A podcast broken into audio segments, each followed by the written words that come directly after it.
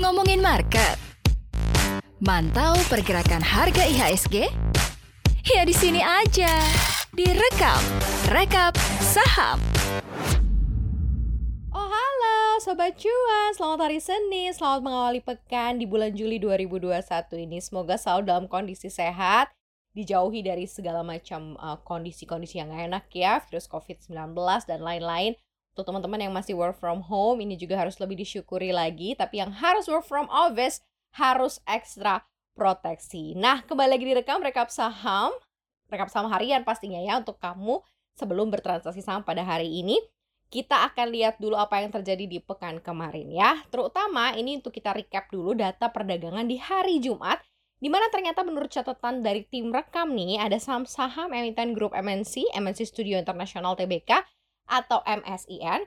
Kemudian saham emiten grup migas uh, Bakri, PT Energi Mega Bersada, ENRG ini bercokol sebagai top gainers di perdagangan hari Jumat kemarin. Wow, happy cuan yang punya. Di kutub yang berbeda, ada saham emiten holding bisnis grup Kresna, Kresna Graha Investama atau KREN, dan emiten pertambangan grup Bakri PT Bumi Resources Mineral BRMS yang harus rela menempati top loser. Sementara IHSG mencatat hat-trick penguatan sampai dengan perdagangan di akhir sesi kedua dengan penguatan 0,28% di 6023,01 pada perdagangan di sesi kedua kemarin. Kalau kita lihat dari catatan Bursa Efek Indonesia, ada 244 saham naik nih Sobat Cuan ya, 245 saham yang merosot dan 157 saham stagnan dengan nilai transaksi mencapai 10,57 triliun rupiah dan volume saham berada di 21,69 miliar saham. Nah, di tengah penguatan IHSG, investor asing kok malah angkat kaki coba dari Indonesia dengan catatan jual bersih asing mencapai 159,3 miliar rupiah di pasar reguler, sementara asing mencatatkan jual bersih di pasar negosiasi dan pasar tunai sebesar 98,32 miliar rupiah. Hmm, Sobat Juan mau tahu nggak kira-kira saham-saham yang masuk ke deretan top gainer dan top loser? Ini dia untuk Anda. Next.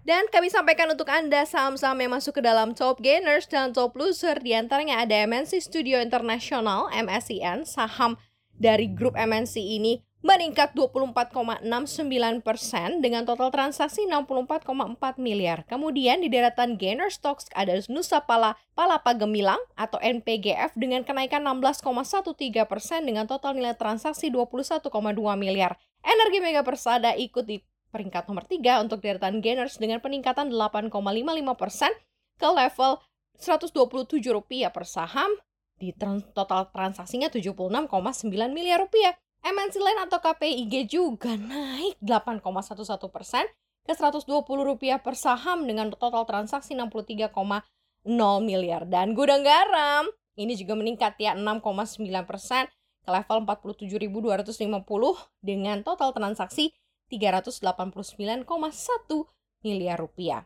Sementara untuk deretan loser stock kita ada keren yang harus merosot 5,63 persen, Bumi Resources Mineral merosot 5,41 persen, Berkah Beton Sadaya atau BEPS ini merosot 5,22 persen, Surya Permata Andalan atau NATO merosot 3,7 persen, dan ada Kimia Farma yang harus turun 2,97 persen pada perdagangan Jumat lalu. Dan menilik data di atas ternyata saham MSIN ini menjadi pemuncak klasemen dengan lonjakan hingga mencapai batas auto reject atas atau arah 24,69 persen. Dengan ini, saham MSIN sudah mencatatkan rally kenaikan selama 6 hari berturut-turut Kongres MSIN ya. Dalam sepekan saja, saham MSIN ini melonjak 92,38 persen, sementara dalam satu bulan terbang 146,34 persen.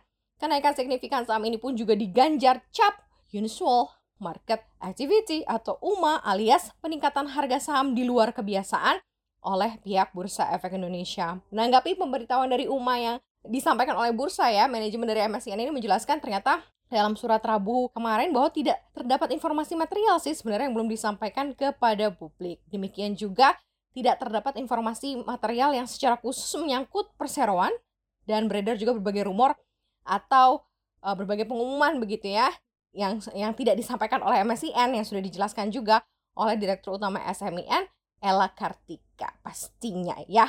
Uh, congratulations ya untuk MSCN. Sementara gimana nasib yang loser nih? Kita langsung saja ya. Next.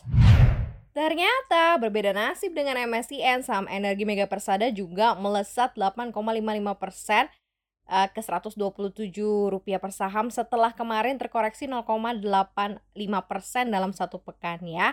Tapi kayaknya agak-agak beda nih sama keren yang harus anjlok 5,63 persen. Di mana para pelaku pasar tampaknya kok melakukan aksi profit taking setelah dua hari sebelumnya saham ini melaju kencang di zona hijau dan dalam seminggu sudah menguat 5,51 persen. Selain keren, ternyata ada saham BRMS juga yang ambles 5,41 persen ke posisi 105 per sahamnya dan ini adalah kali ketiga nih dalam minggu ini Bumi Resources Mineral memerah setelah melesat 18,63% di Selasa pekan lalu. Oke, itu dia ya data-data yang cukup bisa menjadi bekal kalian bertransaksi hari ini. Ada informasi-informasi penting juga yang masuk ke dalam radar rekam, apa saja? Next. Yang pertama datang dari emiten media grup MTech milik keluarga Sariat Maja, PT Elang Mahkota Teknologi yang menyuntik lagi PT Grab Teknologi Indonesia senilai 3,08 triliun atau setara dengan 210 juta US dollar melalui penerbitan saham baru GTI sejumlah 311,27 juta saham. Grab Teknologi Indonesia adalah perusahaan aplikasi pengelola GrabCar, GrabBike, GrabFood, GrabMart, layanan grosir, GrabFresh, dan Grab for Business, GrabHealth, dan Indonesia Best Marketplace, di mana dalam keterbukaan informasi dari BEI, transaksi tersebut dilaksanakan 30 Juni 2021 dengan nilai nominal Rp1.000 per saham. Perseroan sebelumnya telah memiliki begitu ya saham sejumlah 244,57 juta saham atau senilai 244,57 miliar setara juga dengan 2,68 persen dari modal yang disetor dan juga ditempatkan PT GTI atau menjadi 2,5 persen setelah penempatan saham. Saham atau manajemen MTEK menjelaskan bahwa pertimbangan dilakukan nih transaksi ini untuk mendukung kegiatan usaha utama dan memperkuat posisi perseroan sebagai perusahaan teknologi dan digital serta memperkaya ekosistem digitalnya. Adapun pengaruh transaksi pada kondisi keuangan penempatan saham ini akan mengurangi jumlah kas dan setara kas perseroan. Tapi transaksi ini akan meningkatkan investasi jangka panjang perseroan dong ya. Ini pasti menarik ya karena kan urusannya sama teknologi apalagi kan grup MTech ini kayaknya kok bener-bener menyasar banget begitu ya mana yang akan menjadi uh, fintech fintech masa depan yang bakalan laku di pasar publik Indonesia terutama. Kira-kira akan seperti apa nanti side effect-nya untuk MTech? Kita lihat aja di transaksi hari ini. Nanti Sobat John, lihat-lihat ya.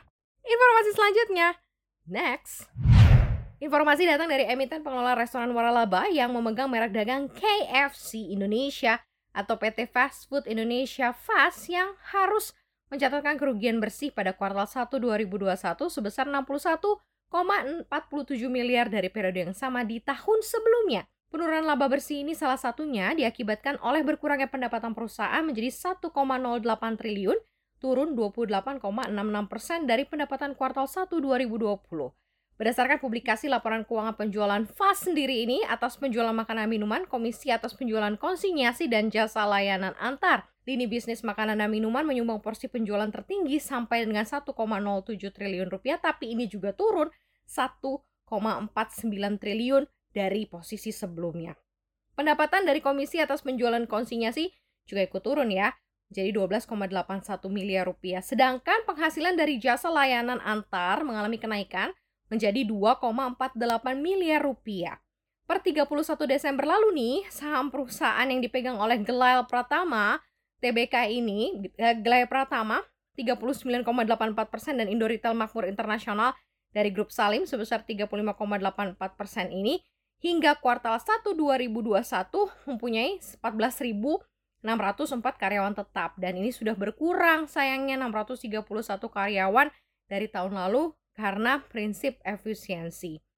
Jika ditarik ke latar belakang perusahaan bahwa ada tren pemangkasan di sana bukan karena merupakan hal baru karena di akhir September tahun lalu juga uh, perusahaan juga sudah mulai lagi mengurangi karyawannya dibandingkan dengan apa yang terjadi di 31 Desember 2019.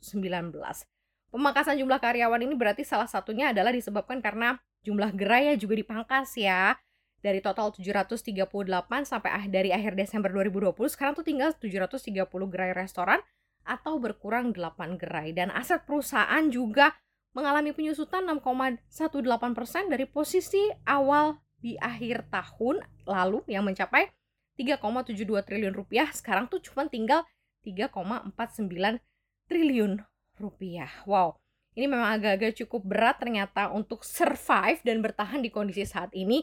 Walaupun memang sebenarnya produk-produk yang dijual dan ditawarkan oleh FAST ini adalah produk-produk yang memang mudah diserap gitu ya oleh masyarakat dan banyak sekali masyarakat juga yang mengkonsumsi makanan cepat saji tetapi ternyata tidak semudah itu karena harus ada efisiensi bisnis dilakukan. Sementara pada penutupan perdagangan sesi kedua di pasar modal saham FAST ini stagnan ternyata di harga Rp1.000 per saham dengan kapitalisasi pasar sebesar 3,99 triliun rupiah. Di mana dalam satu minggu ini sudah turun 0,99 persen sejak awal tahun pun juga sudah melemah 8,26 persen. Memang ini kayak tahun yang harus survive banget untuk semua industri termasuk juga restoran, makanan dan juga minuman. Ingat gak sih dulu mungkin Sobat Cuan pernah ngeliat ada postingan yang disampaikan oleh salah satu gerai retail makanan yang menyuruh untuk membeli retail maka uh, makanan di tempat yang lain supaya mereka saling bahu-membahu supaya usahanya tetap survive. Tapi biar gimana pun sobat cuan lah yang harus survive juga saat ini begitu ya, harus cari kerja, harus cari cuan di tengah pandemi, makanya tetap jaga kesehatan. So demikianlah rekam hari ini rekap saham harian sebelum Anda bertransaksi. Jam 9 nanti jangan lupa cek seperti apa indeks harga saham gabungan dan hari ini hari Senin selalu dengerin podcast cuap-cuap cuan karena nanti kita akan ada paham pantauan saham makin paham makin cuan yang harus kalian dengerin juga. Jangan lupa ya follow akun Instagram kita di @cuap underscore cuan dan juga di YouTube channel kita di cuap cuap cuan. Jangan lupa selalu dengerin kita di Spotify, apa podcast, Google Podcast, cuap cuap cuan. Kasih informasi-informasi yang paling ciamik untuk Anda semua sobat cuan.